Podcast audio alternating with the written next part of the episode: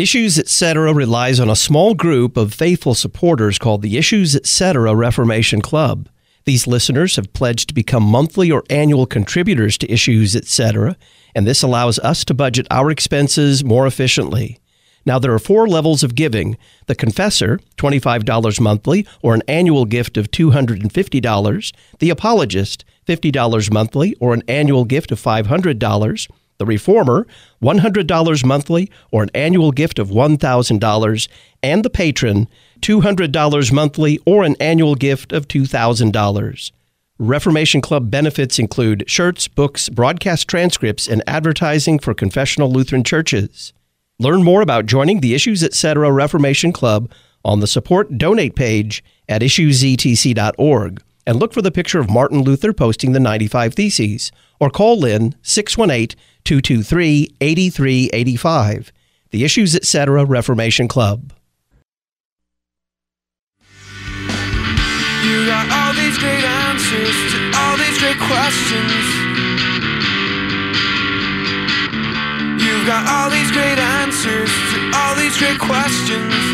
In 1 Timothy 1, the Apostle Paul says that he has handed Hymenaeus and Alexander over to Satan so that they may learn not to blaspheme. What does that mean? Then just a couple chapters later in 1 Timothy 3, he says that Jesus was vindicated or justified by the Spirit. How should we understand that statement? Welcome back to Issues Etc. I'm Todd Wilken. It's time to respond to your unanswered Bible questions. Joining us, Pastor Brian Kachelmeier. He's a Lutheran Church Missouri Synod pastor and author of the book, Reading Isaiah with Luther. Brian, welcome. Oh, great to be here, Todd. And Pastor Brian Wolfmueller, pastor of St. Paul and Jesus Deaf Lutheran Churches in Austin, Texas. He posts theology on the YouTube channel, Wolfmueller One. And he's author of several books, including Has American Christianity Failed? Pastor Wolfmueller, welcome back. Thanks, Todd. First for you, Pastor Wolfmueller, Logan in Minnesota. I was baptized as an infant in the Evangelical Lutheran Church in America back in the late 90s. My question is, considering the current state of the Evangelical Lutheran Church in America, is my baptism valid? So fill us in on some context. What's the current state, and answer Logan's questions, if you would. Sure. Well, the current state of the ELCA is, it's a dumpster fire. It's an absolute, it's part of this American mainline progressive push away from the authority of Scripture, which basically means everything goes, and we want to make ourselves as acceptable as we possibly can to the culture. So adopting every left-leaning political and theological axiom and abandoning the Scriptures on the way. Anything that would be offensive to modern sensibilities is simply thrown out. And so you have all sorts of questions about human anthropology, human sexuality, right and wrong, questions about the office of the ministry. And most troubling in this context is questions about the doctrine of the Trinity. There's been the incursion of feminist theology, which would say that the language that the Bible teaches us, the language of Father and Son and Holy Spirit, is patriarchal and harmful to people. And so we should change at best the language, at worst the even theology of it, so that the Holy Trinity is sometimes spoken of in these progressive circles as the Creator, Redeemer, and Sanctifier, or even Mother, Daughter, and Spirit, or Wisdom, and that you have Creator and Sophia. It gets mixed in there. And in some places, that confusing language for the Trinity, there was a document that was published and even debated, I don't know if it was approved a few years back in the ELCA, that wanted to be open about different expressions of our theological position on the Trinity, or their theological position on the Trinity, which opened up this for practice. So some churches will even baptize in the name of the Mother and Daughter and Sophia, and this is ridiculous. I would like to say to, if any in the ELCA, especially leadership are listening, look at what you are doing to your people, that they even have to question the validity of their baptism, because if you're monkeying around with the Lord's word and the Lord's doctrine, it's absolutely horrendous and inexcusable, and there should be no tolerance for this kind of nonsense in the church. It's just obscene, this kind of, as if theology and the Lord's word was a plaything for us to try to fashion to make us feel better. It's just absolutely horrible. And so that the question is there. It's a shame on the ELCA. But to the questioner, to Logan here, and really to this question of the validity of baptism, here's what we want to say, is that when the Lord Jesus institutes baptism, and we go especially for this question on baptism's validity, we go to Matthew chapter 28, where Jesus says, "All authority in heaven and on earth has been given to me. Therefore, go and make disciples of all nations, baptizing them in the name of the Father and of the Son and of the Holy Spirit, and teaching them to obey all that I've commanded you. And look, I'm with you always, even to the end of the world." So that Jesus gives us this great gift of being his disciples, and that gift comes through baptism and through teaching. And we have this baptism in the name of the Father, Son, and Holy Spirit. So we recognize from this text that a baptism that's given, so that would be water applied in the name of the Father, Son, and Holy Spirit, with the understanding of the Holy Trinity, that God is one God in three persons, that is a valid baptism. If someone is baptized, for example, in the Mormon Church, where the doctrine of the Trinity is denied and rejected, it would not be a valid baptism. Even if they use the right words, it would not be a valid baptism. If someone is baptized in a church that confesses the Holy Trinity, say a Lutheran church that confesses the Holy Trinity, but they use the wrong words, either accidentally or whatever. So maybe instead of saying in the name of the Father and of the Son and of the Holy Spirit, they drop the ofs there. I think this is probably a common practice and really too bad. They baptize in the name of the Father and Son and Holy Spirit. And that's not using the words that Jesus gave, but in the context of the confession of the Trinity, it's understood as a valid baptism. So where the church confesses the Trinity and baptism is applied with God's name and the word, you have a valid baptism. The condition of the ELCA now would not invalidate a baptism then. So say you're baptized in a Trinitarian church that loses its Trinitarian doctrine, your baptism remains valid. It has to do with the confession that is there when the baptism is given. The question is, what was the state of the ELCA then in the early 90s? And while I think most of the churches in the ELCA were still baptizing with the right words and with the proper understanding of the Trinity, the very fact that you have to question it is really heartbreaking and really terrible. I would go back and see if you have a baptism certificate or who the pastor was that was there to make sure that they weren't a rogue congregation that was fooling around with different doctrines or words of the Trinity. I would think that you are probably okay, but it wouldn't hurt to go back and take a look at it and see. So it'll be a matter of historical investigation. But boy, for those who are listening now, may we never start wandering from the truth in such a way that people will have to go back and question the validity of the baptisms that are happening. What a tragic thing. Maybe one last thing, if you can't find it, and if there's indications that maybe the pastors who were there doing the baptism at the time were goofing around with alternative formulas or even alternative ideas of the doctrine of the Holy Trinity, then it might be something to talk to your pastor about and say, I know there's only one baptism. I'm unsure if I have been baptized. So could I be baptized? And I've done that a handful of times when we couldn't confirm that someone was baptized. And so you're giving the gift of baptism and you're trusting the Lord to know that he's the one who claims us in baptism. And we rejoice in the assurance that we have from that gift of baptism. That's the point. The Lord wants us to know that in baptism, he's claimed us as our own. And he wants to take away question marks by baptism. And woe to the churches who would add question marks to the Lord's gift of baptism. Pastors Brian Wolfmueller and Brian Kachelmeier responding to your unanswered Bible questions. You're linked to Issues Etc. I'm Todd Wilken. Folks, Life Sunday is January 21st in 2024. This year's theme is Just As I Am. Lutherans for Life has produced free Life Sunday resources.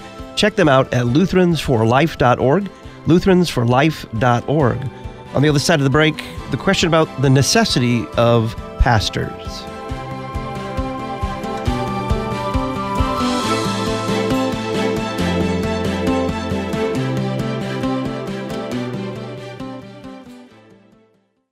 One Lord, one faith, one baptism. You're listening to Issues, Etc. Lutheran Talk. The cause of our salvation doesn't lie within us, but instead it lies outside of us, namely in the mercy of our God who sends his Son to live and die and rise again for us. Lutheran Music.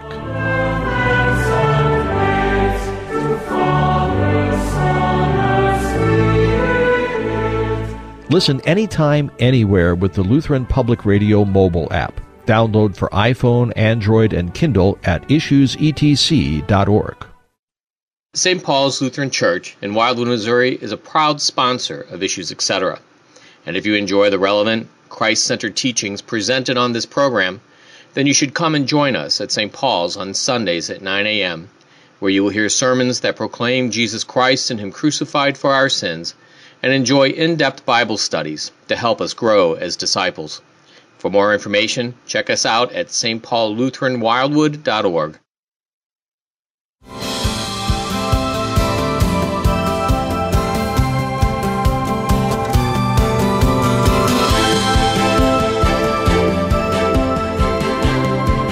We are responding to your unanswered Bible questions. Pastor Brian Wolfmueller and Pastor Brian Kachelmeier are our guests. Pastor Kachelmeier, Andrew has a question. We are from a very small Lutheran Church Missouri Synod congregation and have learned that the elders do not think pastors are necessary. One does not believe pastors are in the Bible at all. The others think that pastors are nice, but really anyone can do their work. We are vacant, so you can imagine the problems this thought causes. We tried to talk about apostolic succession, what the Augsburg Confession teaches, but they wanted to know solely what the Bible says. I would love it if you discuss this so we could share the podcast with the congregation. Well, I understand this idea of wanting to know what the Bible says solely or particularly, but we also must understand that we are Lutheran and we do hold to the Book of Concord. So there is a historicity of the Lutheran faith and the Lutheran Church itself. The Church didn't just come into existence yesterday or a year ago. Instead, we go in continuity with that Book of Concord, 1580, and of course the Augsburg Confession, 1530, which when we confess the article of justification through faith alone, immediately in the next article, Article 5, we do talk about the pastoral office, that we may obtain such faith.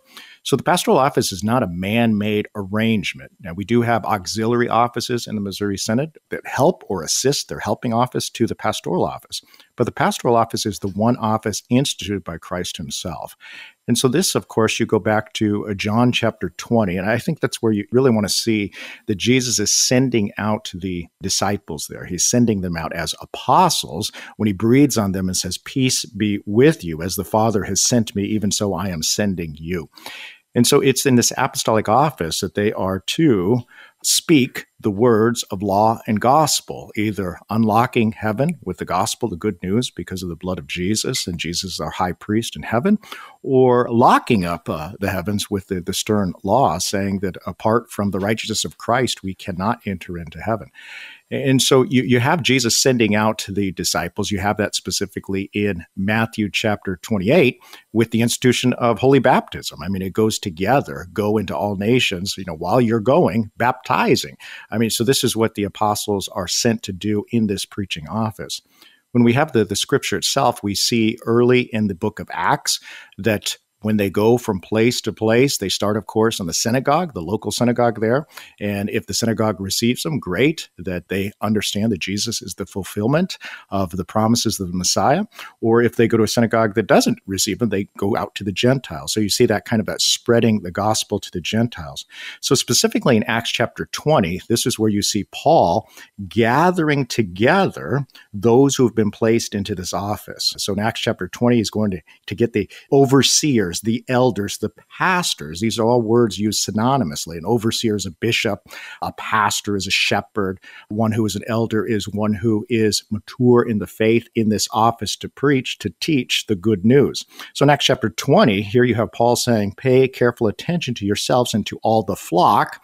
That's the image of a pastor and sheep, in which the Holy Spirit has made you overseers. That's the language of a bishop, but one who theologically oversees the theology that's being taught there, to care for the church of God, which he obtained with his own blood. And so you have that unique understanding there at Ephesus, that this is where these men have been placed in this office. And they're warned that after Paul leaves, there's going to be fierce wolves that will come in, even among them themselves, who will stop teaching, depart from the apostolic teaching of the doctrine that we have in the Scripture. Now, thankfully, we have the Scripture as a gift from God for posterity's sake, so that we can be certain and sure what the apostles themselves have taught and what they proclaimed. So in Paul's letters, specifically to Titus and to Timothy, we see Paul talking to successors in this pastoral office. And in particular, in Titus chapter 1, at verse 5, this is where you see Paul saying to Titus, "This is the reason I left you in Crete, so that you might put what remained into order." In other words, put things into order that are lacking. And what's it that's lacking? Well, when there's not a man placed into that preaching office. Now, of course, he uses the language here of an elder, appoint elders in every town as I have directed you. Now, that word elder is being used synonymously with this pastoral office as teachers, as preachers, as bishops, as those who are overseeing their shepherds, their pastors of the flock. Just like we saw that in Acts chapter 20. But he wants this to be done in every town. That's the desire, is to have a preacher in every town. And I understand that there's some circumstances in a small town where you can't have a preacher as readily because of financial reasons, of paying full-time salary or whatever it may be. But that's why in the Missouri Synod, we've encouraged such things as the specific ministry pastor program for such situations, that a man can be raised up and placed into the preaching office itself. But when you go from Titus chapter 1, you also see this in 1 Timothy, where Paul addresses this in 1 Timothy chapter 3, again, using these words interchangeably of overseer, of one who is going to be an elder, one who is going to be the teacher. And then, of course, you see this most uniquely in 1 Peter chapter 5.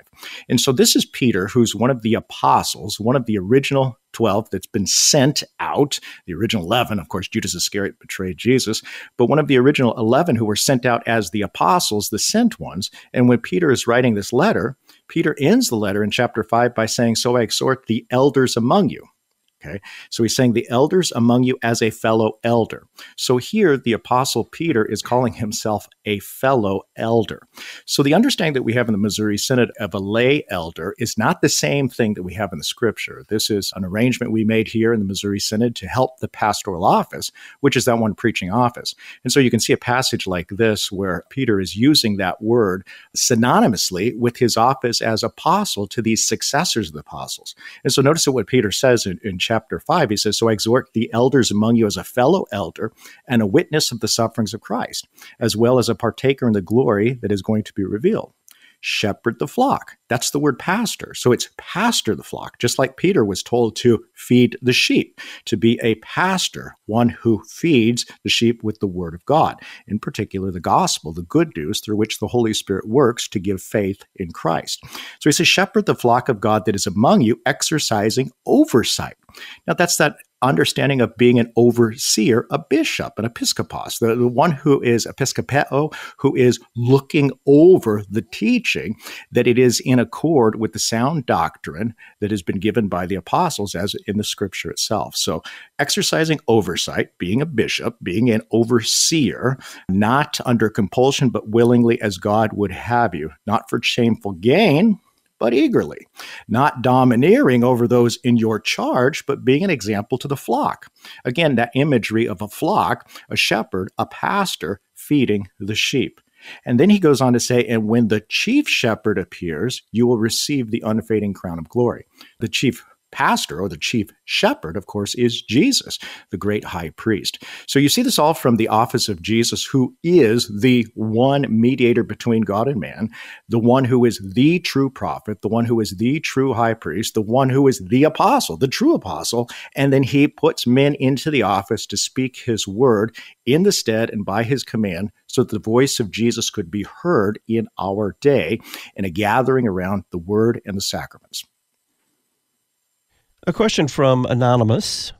Pastor Wolfmueller, are there rules, regulations, or guidelines within the Lutheran Church Missouri Synod or Catechism about women teaching catechism to students? I'm very interested in learning more about what is appropriate for women to do and teach in the church. As always, thank you for your insight and guidance. I don't know what our Missouri Synod says. If the CTCR has rules and regulations about this kind of thing, maybe a couple quick thoughts. First, every Christian is a theologian, which means that every single Christian, man, woman, child, is a student of God's Word. And according to the vocations that God gives, every Christian is also a teacher. This has to do especially with the fathers and the mothers and the grandfathers and the grandmothers, so that every mom should consider herself to be a teacher. So here's the words of the Lord that I'm thinking of. Paul says to Titus, this is Titus 2:4, admonish the young women to love their husbands, to love their children, to be discreet. Let me back up to verse 3. The older women likewise, that they be reverent in behavior, not slanderers, not given to much wine, teachers of good things. And then it goes on to say what those good things are, that they admonish the young women to love their husbands, to love their children, to be discreet, chaste, homemakers, good, etc., etc. We also have the example of Timothy, who was taught by his mother and grandmother these good things, so that the women of the church are teaching, especially they're teaching their children, the children, and their grandchildren, and other women, especially the older women are teaching the younger women. And so that's not only permissible in the church, but it's commanded that these things are being passed down from women to women, from women to children. On the other hand, we have the two apostolic injunctions about women not being pastors, how we take it. Maybe there's a little bit more to it than that in 1 Corinthians 14 and 1 Timothy 2, where Paul will say, I don't permit a woman to preach or teach or have authority over a man. And so we want to make sure that we're keeping that injunction as well by not calling women into the office of public teacher, into the office of pastor, and to teaching men. And so then the question is simply, so how do we practically distinguish those two things? So we know that moms are always teaching their boys, but when does, for example, a young boy, go from being a young man? And in such a way that the women who are teaching in the church are now handing off that further teaching to the pastors of the church and so forth. And I think we kind of traditionally put it right around the confirmation age as the boys are becoming young men, and we're letting that transition into that the men are teaching as the boys get older, making sure that they're doing that, while the women continue to teach the young women and help train them up and so forth. So we're trying to press towards that apostolic ordering of things and recognizing what the scriptures have put in place. I'm not sure that there's a hard and fast rules, at least that I know of.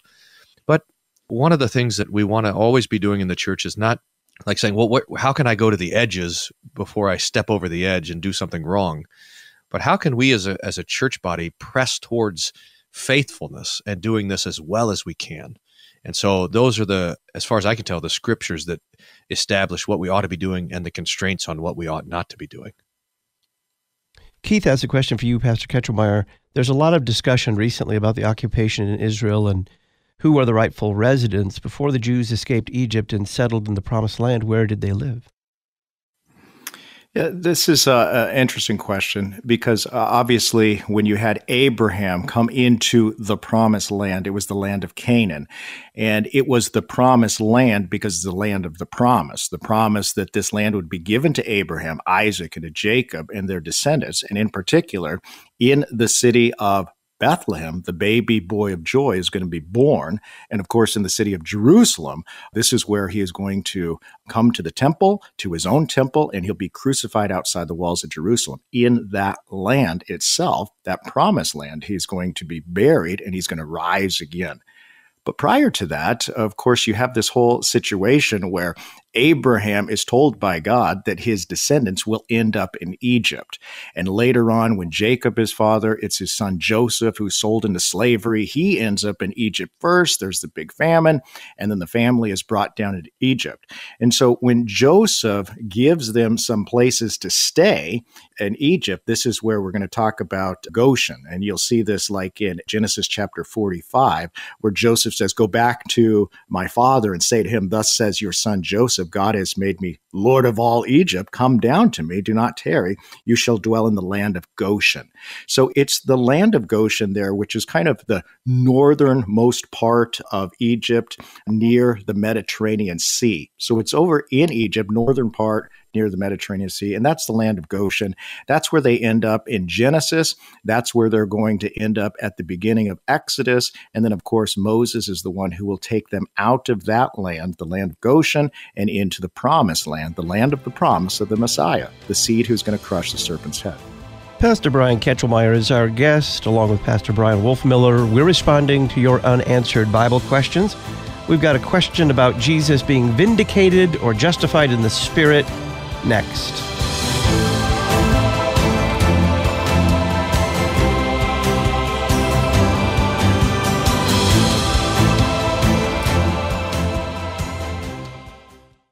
Right now, many churches are planning their budgets for the next fiscal year. You can promote your confessional Lutheran church and support the worldwide outreach of Issues Etc. by becoming a congregational sponsor. When your church pledges $1,000, we'll publicize your congregation on the podcast, at our website, and in the Issues Etc. journal. Learn more on the Support Donate page at issuesetc.org. Don't miss your congregation's budget deadline. Become an Issues Etc. congregational sponsor. Psalm 144:1. Blessed be the Lord my rock, who trains my hands for war and my fingers for battle. Those serving in the armed forces want LCMS chaplains. We need courageous pastors to bring the gospel and sacraments to those protecting our nation, along with wise counsel and the peace found only in Christ Jesus. If you are between the age of 26 and 43 and have a heart for ministry in the armed forces, call 314-996-1337 or email lcmschaps@lcms.org. Casting Christ's net on the internet. You're listening to Issues Etc. Bethel Lutheran Church in Howard City, Michigan, preaches Christ and Him crucified. At Bethel, God's word of salvation is boldly proclaimed in all its truth, and the sacraments are rightly administered. These means of grace help us peacefully navigate the craziness of this world. Bethel is centrally located between Grand Rapids and Big Rapids, just 2 miles east of US 131. Our divine services are at 9:30 a.m. Join us this Sunday to receive God's marvelous gifts of grace. Memoria Press is a worldwide leader in the publishing of classical Christian education. We have everything you need for students in kindergarten through 12th grade, and our materials can be used in any classroom setting to suit your needs. If you're interested in learning more, visit them at memoriapress.com and use the coupon code LPR24 to save $5 at checkout. Memoria Press, saving Western civilization one student at a time.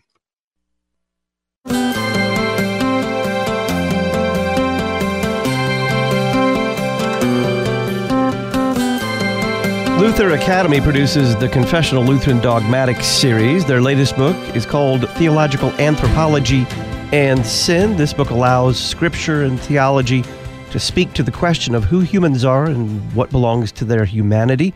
And it yields a permanent and essential portrayal of humans' nature, structure, identity, sex, and personhood.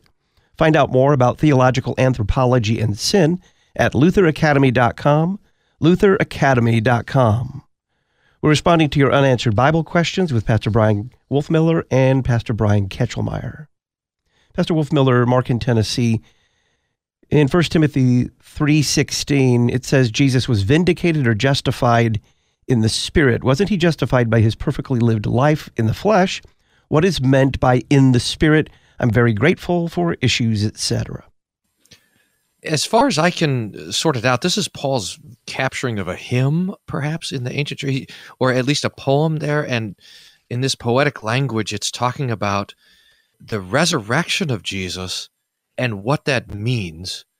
We know the resurrection is credited to all three persons of the Holy Trinity. Jesus says that I will take up my life again. The Father will raise him from the dead on the third day. Even the Spirit will raise Jesus from the dead. And so here the Holy Spirit has given Jesus the resurrection, and that resurrection now functions legally. That's what justification is indicating, to be declared righteous, so that the resurrection of Jesus is the declaration not only of his perfect life lived, but also of the satisfaction that he's accomplished in his suffering and death. And so the resurrection of Jesus, like Paul will say in Romans chapter 5, that we're justified by his resurrection.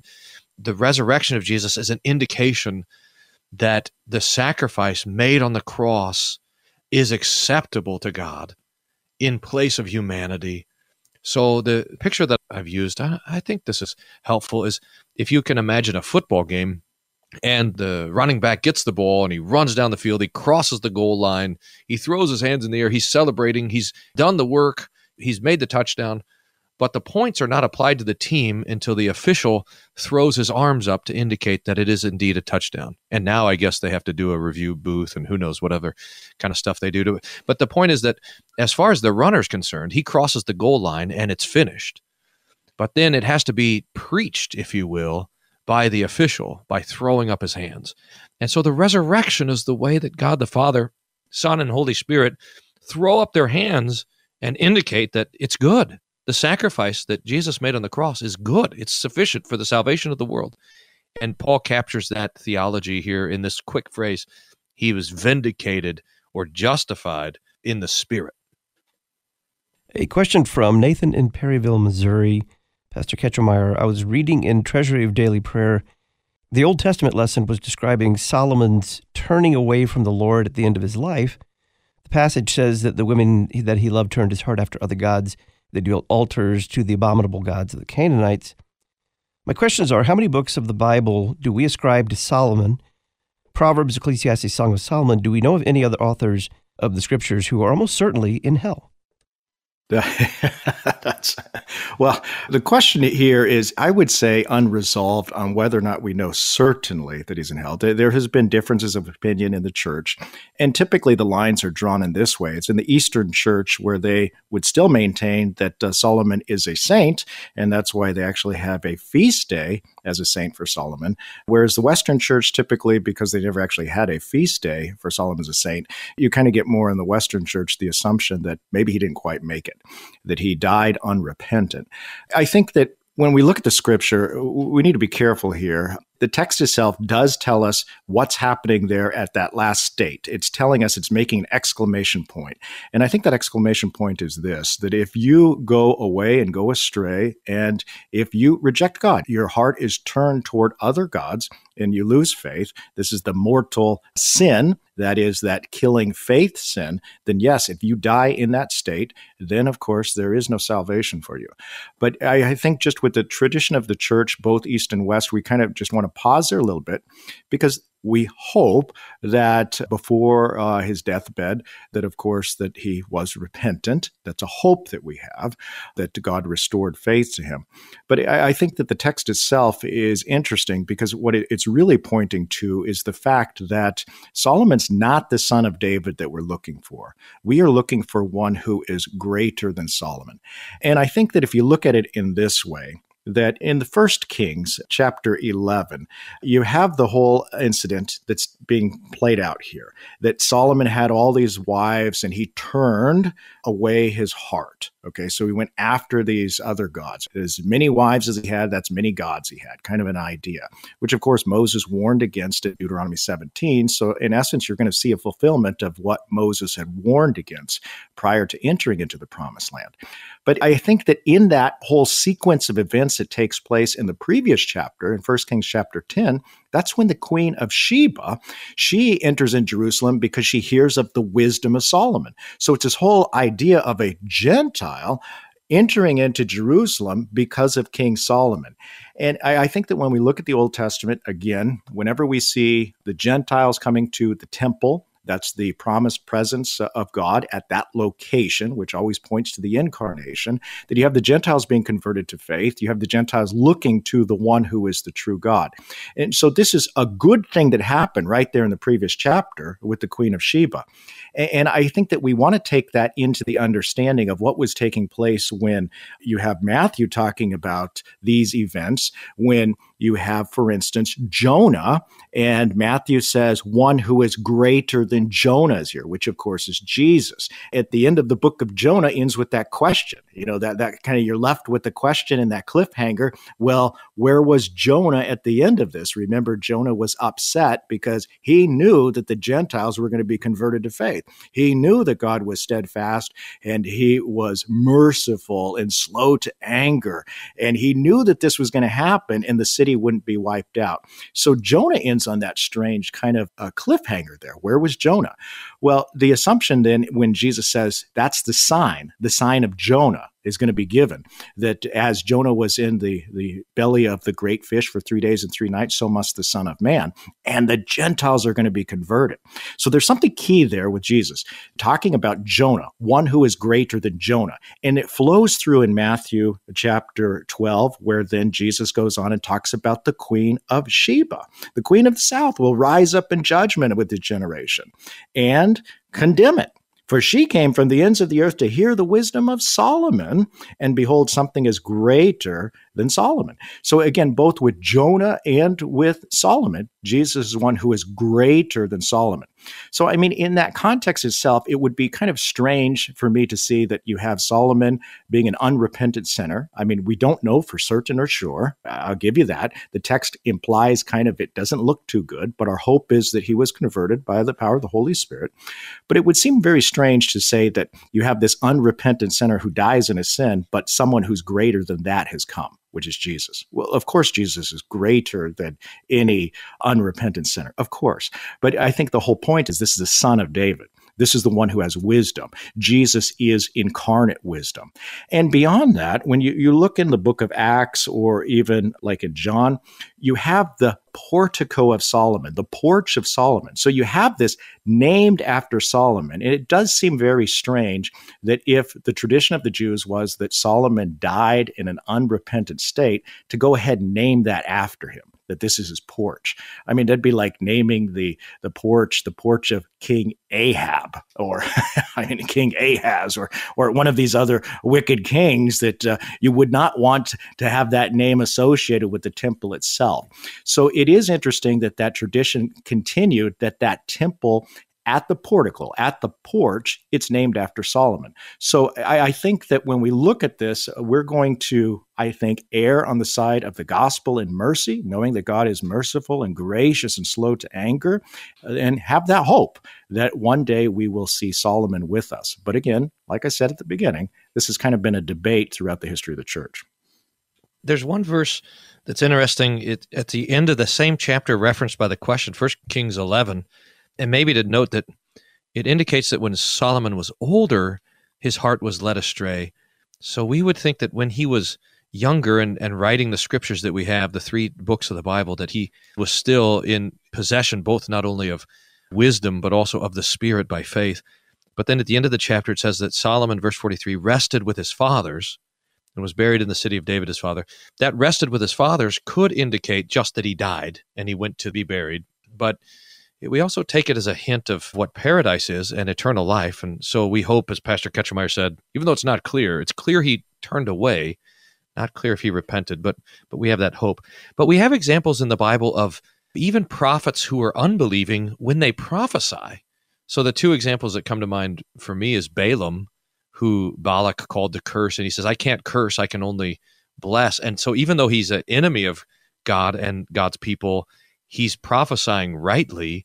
And the other example that comes to mind is Annas, the high priest, who says that it's right for one to die for the sins of the people. And he thinks that he's talking about murdering Jesus so the Romans don't destroy them. But it's the scriptures indicate that he spoke right being the high priest, so that he had that office. And even though he was an unbeliever, he was able to speak what was true according to the Lord's word.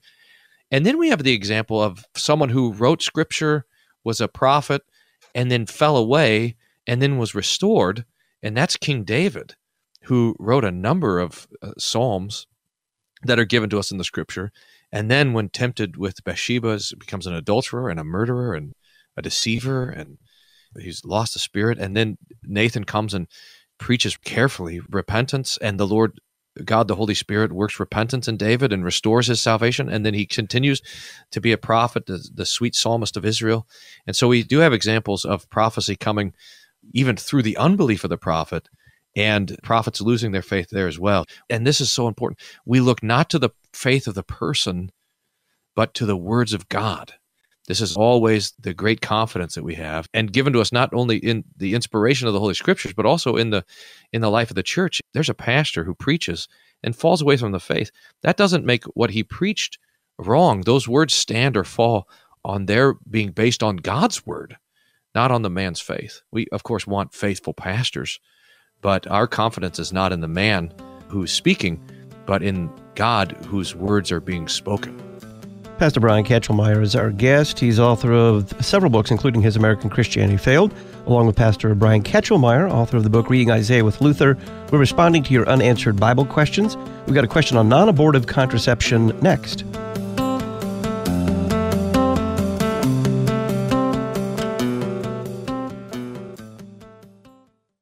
Martin Luther on Mental Health, Practical Advice for Christians Today is the Issues Etc. Book of the Month for October. It's written by Lutheran layman Dr. Stephen Saunders, professor of psychology at Marquette University.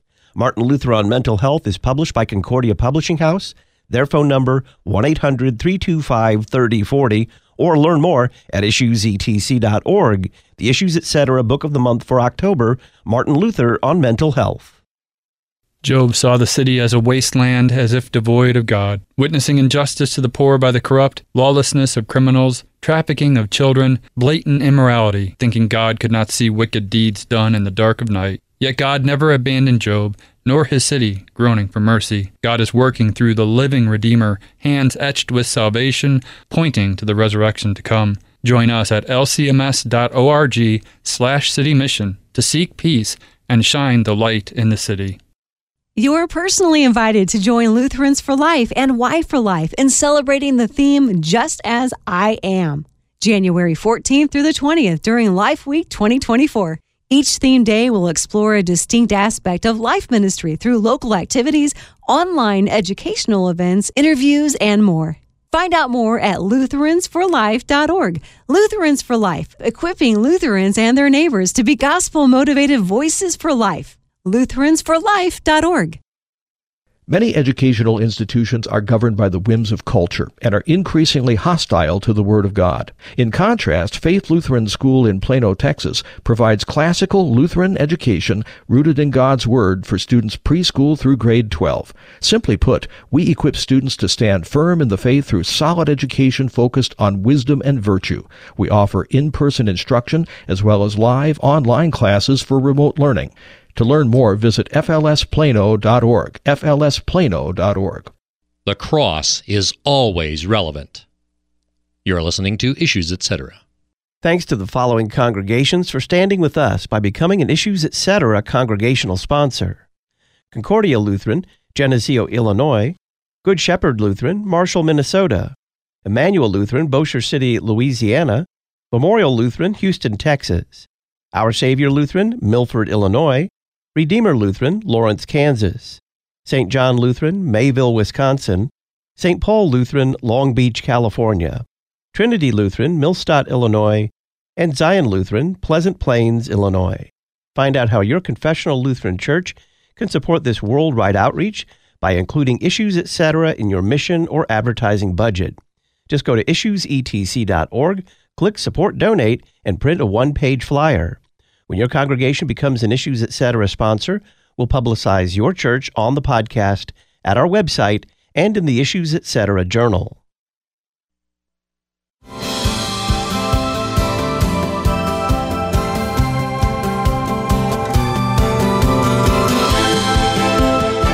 Welcome back to Issues Etc. I'm Todd Wilken. We're responding to your unanswered Bible questions. Pastor Brian Kachelmeier and Pastor Brian Wolfmueller are our guests. Pastor Wolfmueller, Violet in Ohio, I recently have been troubled with the question of whether the use of non-abortive contraception is a sin, since the Bible doesn't seem to say much about it. Unfortunately, our synod, even in the conservative circles, is oddly silent on this issue. There seems to be greatly varying opinions, even amongst the conservative pro-life Lutherans I've talked to. It is a matter of conscience for me and many other Christians. Lutheran couples I've talked to would appreciate some direction on this issue coming from a biblical perspective. Sure. Be careful about what we're talking about here first. It's talking about non-abortive contraception. So we want to be very clear that any sort of abortive contraception, including a number of forms of the birth control pills, should be considered completely off limits, that the act of terminating a life is murder in our biblical worldview. So that takes that off the table. So we're looking at non-abortive contraceptions. So this, things like barrier conception and things like this. Here's, I think, a framework to think about this. First of all, the command that we have from God is to be fruitful and multiply. And that command has never been revoked. The Lord has never said, okay, that's enough. You don't have to be fruitful and multiply anymore. You've kept a commandment and it's fine. No, that command still stands for husbands and wives. One of the great gifts of marriage is the gift of matrimony, the gift of being mother and father, and the gift of having children. So we rejoice in the gift of children. And we recognize also that the separation, the technological separation of intimacy and the gift of children is bad. And it has been bad for our culture. It's been bad for our families. It's been bad for the world. There's always been kind of crude ways to do this in the past, but especially with the technological innovations that the last few generations have seen, there's a way to separate intimacy and children, and we want to fight against that. Our culture has basically made it the rule that intimacy is for recreation, and oddly enough, it's now become a part of our identity, but maybe that's a little to the side, but the idea that intimacy is recreation, that's the rule, and the exception is children. And the Christian teaching would be the opposite, that intimacy is for children, and the exception is intimacy apart from children. Now, does that mean, and we can say at least that every Christian marriage that God has given is open always to the gift of children? And that's very important. But does that mean that we are then commanded to maximize our fertility and to try to have as many children as we can and so forth and so on, and that there would be no place for wisdom in the Christian life of saying, well, maybe having children at this point is not wise or is not good? I do not think that that wisdom is excluded from the Christian family, so that husband and wife might think of times when they would say, while it's good for us to come together as husband and wife, it would be a particular burden for us to have children. And that could be because there would be health issues involving the mother, involving fertility things, involving, you know, a history of pregnancies that resulted in deaths before children were born, or for whatever reason. I think that there is a place for wisdom to say that even though we understand this is the exception, we think that this is a place of wisdom for us to take precautions against becoming pregnant. But even then, if the family does become pregnant, then they're receiving that child with joy. So it's hard to make rules about this. Here's what we ought to do and what ought not we to do. But I think that's the biblical parameters. And we have to be careful that the world's thinking does not shape our thinking in two ways. Number one, that we just agree with the world, or number two, that we think it's wisdom just to disagree with the world, that we want to go back to the scriptures and say, what has the Lord given? What has the Lord commanded? And how can we rejoice in the Lord's gift of marriage and children and family and keep his commandments with the wisdom that he's given to us? A question from Beverly, Pastor Kachelmeier: are God's people still the Israelites? Will they still be saved, or has Jesus changed this outcome? So, you know, this question will come up, especially right now with what's taking place in political issues in the Middle East right now. Obviously, bloodshed, the violence, terrorism, Islamic terrorism is bad. It's not good. But the modern state of Israel, the Israelites, that's a different nation. That's not the people of Israel. That's not the people of the Old Testament. The people of the Old Testament are the people of God who hear the word of God, believe in the promises of the Messiah. And Israel is the church. I mean, the church is the ones who receive that message that Jesus is the Messiah, the promised Messiah, the seed that's going to crush the serpent's head. And you'll see this in particular in Matthew chapter 21, where Jesus tells the parable about the vineyard, about how the master of the vineyard left the vineyard and he wanted to gather the good fruits. He sends his servants, which would be the prophets. They beat him, they mistreat him, they kill him, they stone him, and he does it again, and they do it again. And so he finally says, well, let me send my son. And, you know, surely they're going to listen to the son. But of course, as soon as they see the son, they say, here is the heir. Let us kill him and take the inheritance. And so that's going to be the leaders. This is the priests, the Pharisees. These are the ones who are in this office to teach. They're to teach God's word. And so these are the ones that now hear Jesus saying this, and they know that Jesus is speaking against them when they give the answer, because Jesus asked the question, well, what do you think the owner of vineyard is going to do to these tenants, these vine dressers? Well, they answer the obvious question. He's going to kill them. He's going to put those wretched, miserable people to death, and he's going to let out the vineyard to other tenants who will give him the fruits in their seasons. So that's Matthew chapter 21 with that parable. He's going to give this out to other vine dressers, other workers of the harvest, which of course is going to be the apostles. So you're going to replace that office of priest, Aaron and his sons, is going to be replaced with the apostolic preaching office, and the apostles are going to be the ones who are sent out. They're going to be the ones that now proclaim this message. They will take this message from Jerusalem to Judea, to Samaria, to the ends of the earth, to include the Gentiles. So that message goes out to the ends of the earth. And of course, in the next chapter, Matthew chapter 23, this is where Jesus is coming to Jerusalem. And he says, "Oh, Jerusalem, Jerusalem, the city that kills the prophets and stones those who are sent to it." I mean, right after that whole parable of sending the prophets and they are being stoned, they are being killed. "How often I would have gathered your children together as a hen gathers her brood under her wings, and you were not willing." And so then he goes on and says, "See, your house is left to you desolate." That's the house, the house of Israel. It's going to be desolate. And so no longer are they going to have these children. And this, of course, is going to be the argumentation that Paul will use in Galatians, that you're going to have, yes, two different sons of Abraham. Ishmael is a son of the slave, Hagar, who does not believe in the justification through faith alone in the person and work of Christ alone. But those who are true sons of Abraham through the promise, through Sarah, are the ones who trust in Christ. And so you have that distinction that Paul will use in Galatians, and most particularly, Paul will use that distinction in Romans chapter 9, where he talks about how this word came to the Israelites. And he makes it clear that they rejected it. And not all children of Abraham are actually his offspring, but rather through Isaac shall your offspring be named. This means that it is not the children of the flesh who are the children of God, but the children of the promise are counted as offspring.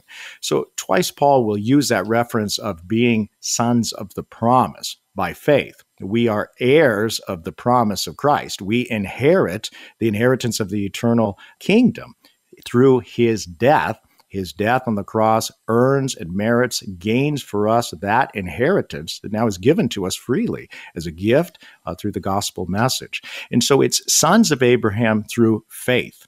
Faith and the promise, just like Abraham had faith. So those who rejected Jesus then start a new religion after the apostles are sent out. And after the temple is destroyed, about 70 AD, you can really see this distinction between the Jews who reject Jesus and the Jews who believe Jesus, who then bring in the Gentiles who likewise believe in Jesus. And that's the church, and that's Israel, the ones who are sons of the promise. Pastor Brian Kachelmeier is joining us with Pastor Brian Wolfmueller to respond to your unanswered Bible questions. Donald has one about Paul saying that Hymenaeus and Alexander were handed over to Satan.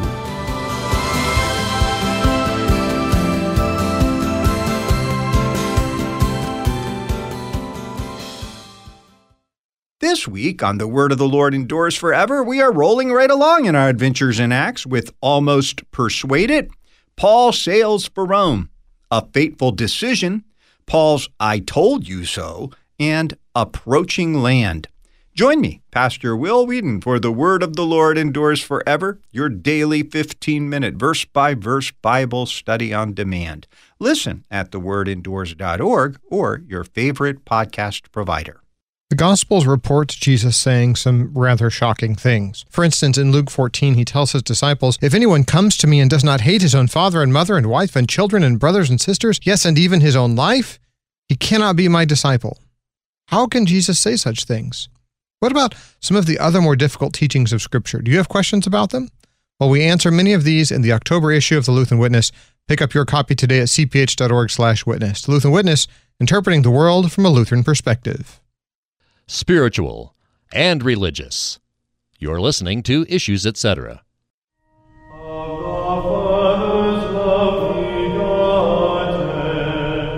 Christological. My friends, Jesus comes only for sinners.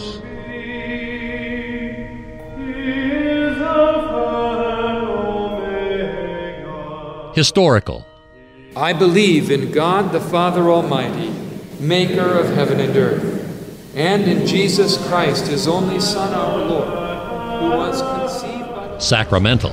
Take and eat. This is the true body of our Lord and Savior Jesus Christ, given unto death for your sins.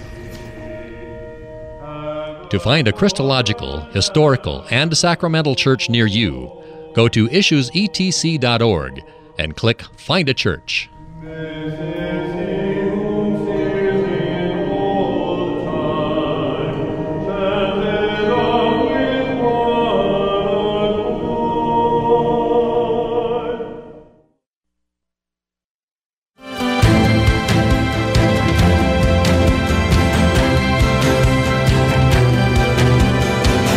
Back to Issues, Etc. I'm Todd Wilken. We're responding to your unanswered Bible questions with Pastor Brian Kachelmeier, author of Reading Isaiah with Luther, and Pastor Brian Wolfmueller, author of Has American Christianity Failed?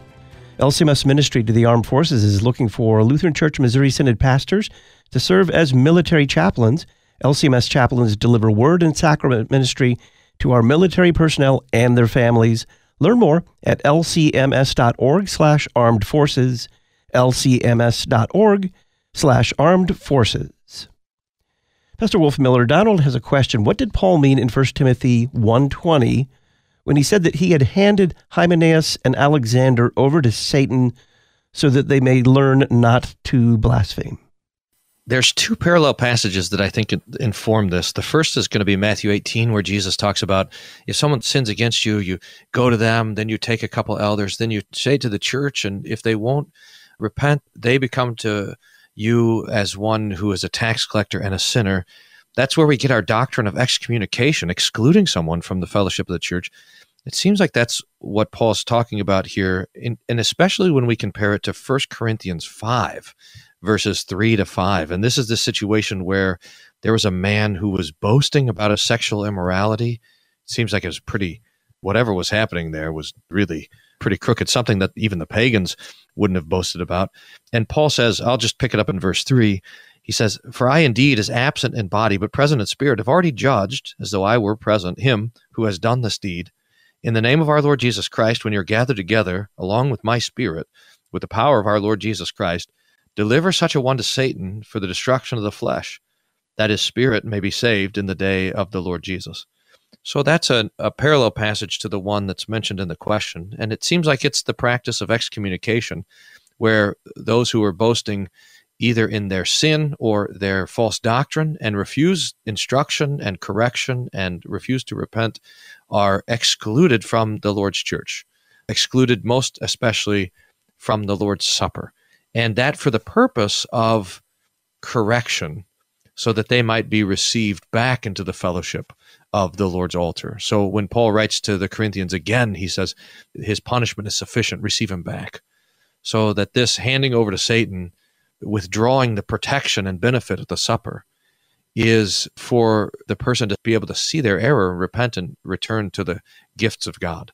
So I think those are the two texts that best help inform what he's talking about there in 1 Timothy. Steve has a question in Michigan, Pastor Kachelmeier. While leading a men's Bible study on Hebrews last Saturday, we read Hebrews 10:26, which talks about the fact that if we go on sinning deliberately after receiving the knowledge of the truth, there no longer remains a sacrifice for sins.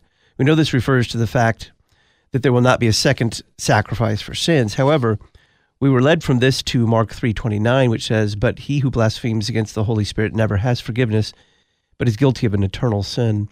One of the men asked if someone rejects the gospel, which is a sin against the Holy Spirit, and later comes to accept the gospel, is it too late for them, since having blasphemed once the Holy Spirit, they will never be forgiven, even if they come to faith later? Will they be forgiven, even though it says they will never be forgiven? Thank you, Steve, for giving me the opportunity to talk on Hebrews chapter 10.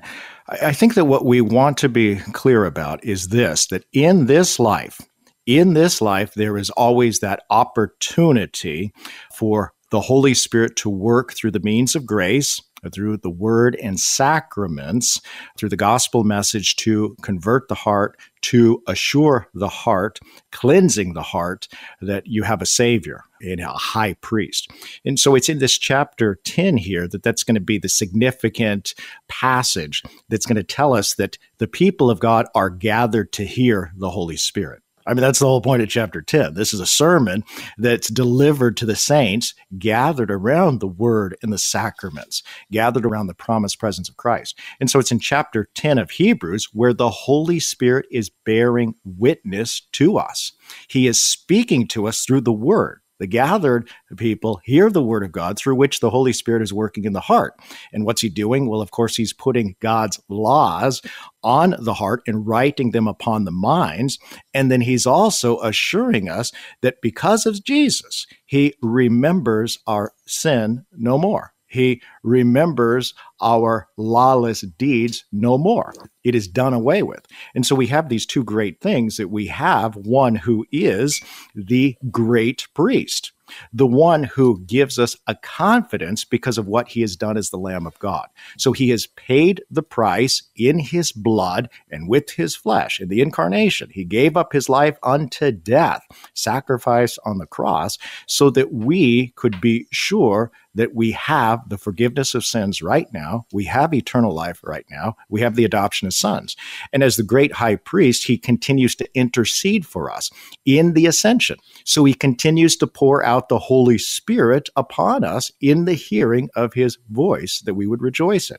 And so it's in this passage where you have this encouragement that we would draw near to God because of the blood of Jesus, that we would not waver in the confession of the hope that we have, that we would provoke one another to love and good works, and to encourage one another to kind of fellowship together, to join together with this word that is heard. And so that's the whole context of this chapter here, that we do not waver and lose this confidence. If you stop attending, if you separate yourself from the means of grace and from the church of God, then this is where you're separating yourself from God. You're not drawing near, but you're running away and you're plugging your ear. And so the Holy Spirit works through these means. He works through this gathered word. And so that's why it's an encouragement here that we would not be like those who stop listening, stop receiving, but instead we would be those who remain steadfast in this confidence because we have the gift of confidence. So this is why the exhortation is, therefore, do not throw away your confidence at verse 35. And this is also where we understand that warning that if we reject the person and work of Christ and we resist the work of the Holy Spirit in our hearts, and we try to find an alternate way to be righteous in God's sight by either pretending we don't have sin or by making up and making satisfaction for our own sin, that we have no fellowship with Jesus. But if we walk in the light as he is in the light, his blood covers us. We are cleansed and we have a heart that's cleansed from an evil conscience. And so it's this exhortation to continue on that the Holy Spirit is working. And it's in this same passage in chapter 10 where Paul, like he does in Romans, and Paul will do in Galatians, it's the righteous shall live by faith. So it's not by works, but it's by faith in the person and work of Christ. And so the hope is that you are of those who have the faith, because faith comes through hearing. And so there's always going to be that warning in the hearing that there is no root of bitterness that would spring up and cause trouble in your hearts.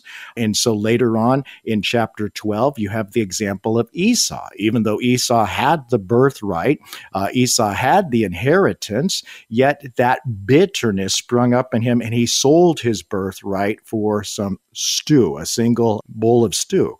And we are not to be like Esau. We are sons of the promise who continue in the promise and continue to rejoice in the voice of Jesus. So that's the whole key here. And yes, if you reject Jesus and you resist the Holy Spirit and you leave the whole church, you leave the means of grace through which the Holy Spirit is working to convert your heart, yes, then you will stay in a state of unbelief and unrepentance. If you remain in that state apart from the means of grace. That's apart from the work of the Holy Spirit. And you die in that sin of no faith, then yes, you have forfeited the inheritance that was given to you. You have profaned the blood of the testament, and you have outraged the Spirit of grace. But it's always this encouragement that today is the day of salvation, and today is the day that we hear the word, because right now we have a high priest, we have a mediator with the Father who continues to make intercession for us and continues to pour out the Holy Spirit, that we would be revived and brought alive in our faith and in our life, and we begin to walk in this newness of life and walk together, rejoicing in the victory we have in Jesus. Pastor Brian Kachelmeier is a Lutheran Church Missouri Synod pastor and author of the book, Reading Isaiah with Luther. Brian, thank you very much for your time. Oh, it's great to be here, Todd. Pastor Brian Wolfmueller is pastor of St. Paul and Jesus Deaf Lutheran Churches in Austin, Texas.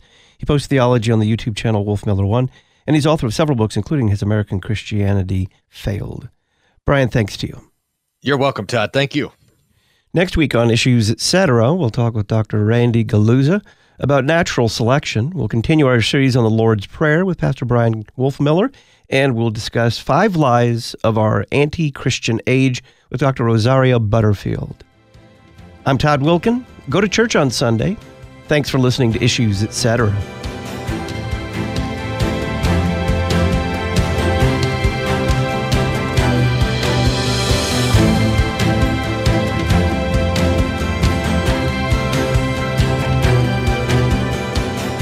Listen weekday afternoons to Pastor Todd Wilken and guests on Issues Etc. Issues Etc. is a listener-supported program. Your financial support is vital for the continuation and expansion of this worldwide outreach. Our mailing address, Issues Etc., P.O. Box 83, Collinsville, Illinois, 62234.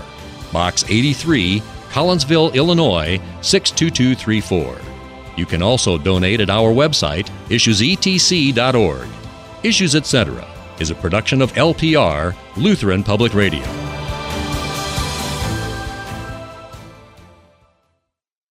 I am beautiful because I am fearfully and wonderfully made.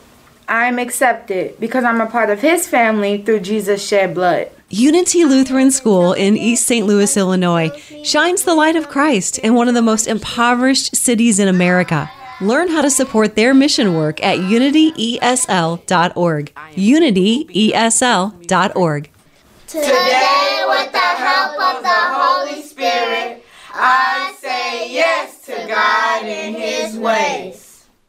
What makes Christ Our Savior Lutheran Church in Freeburg, Illinois so special? Our new members talk about the family atmosphere, the welcoming people, and the outstanding music. But most importantly, you'll be confronted with your sin and comforted with the assurance that Jesus has removed that sin so that you can live each day as His baptized and forgiven child.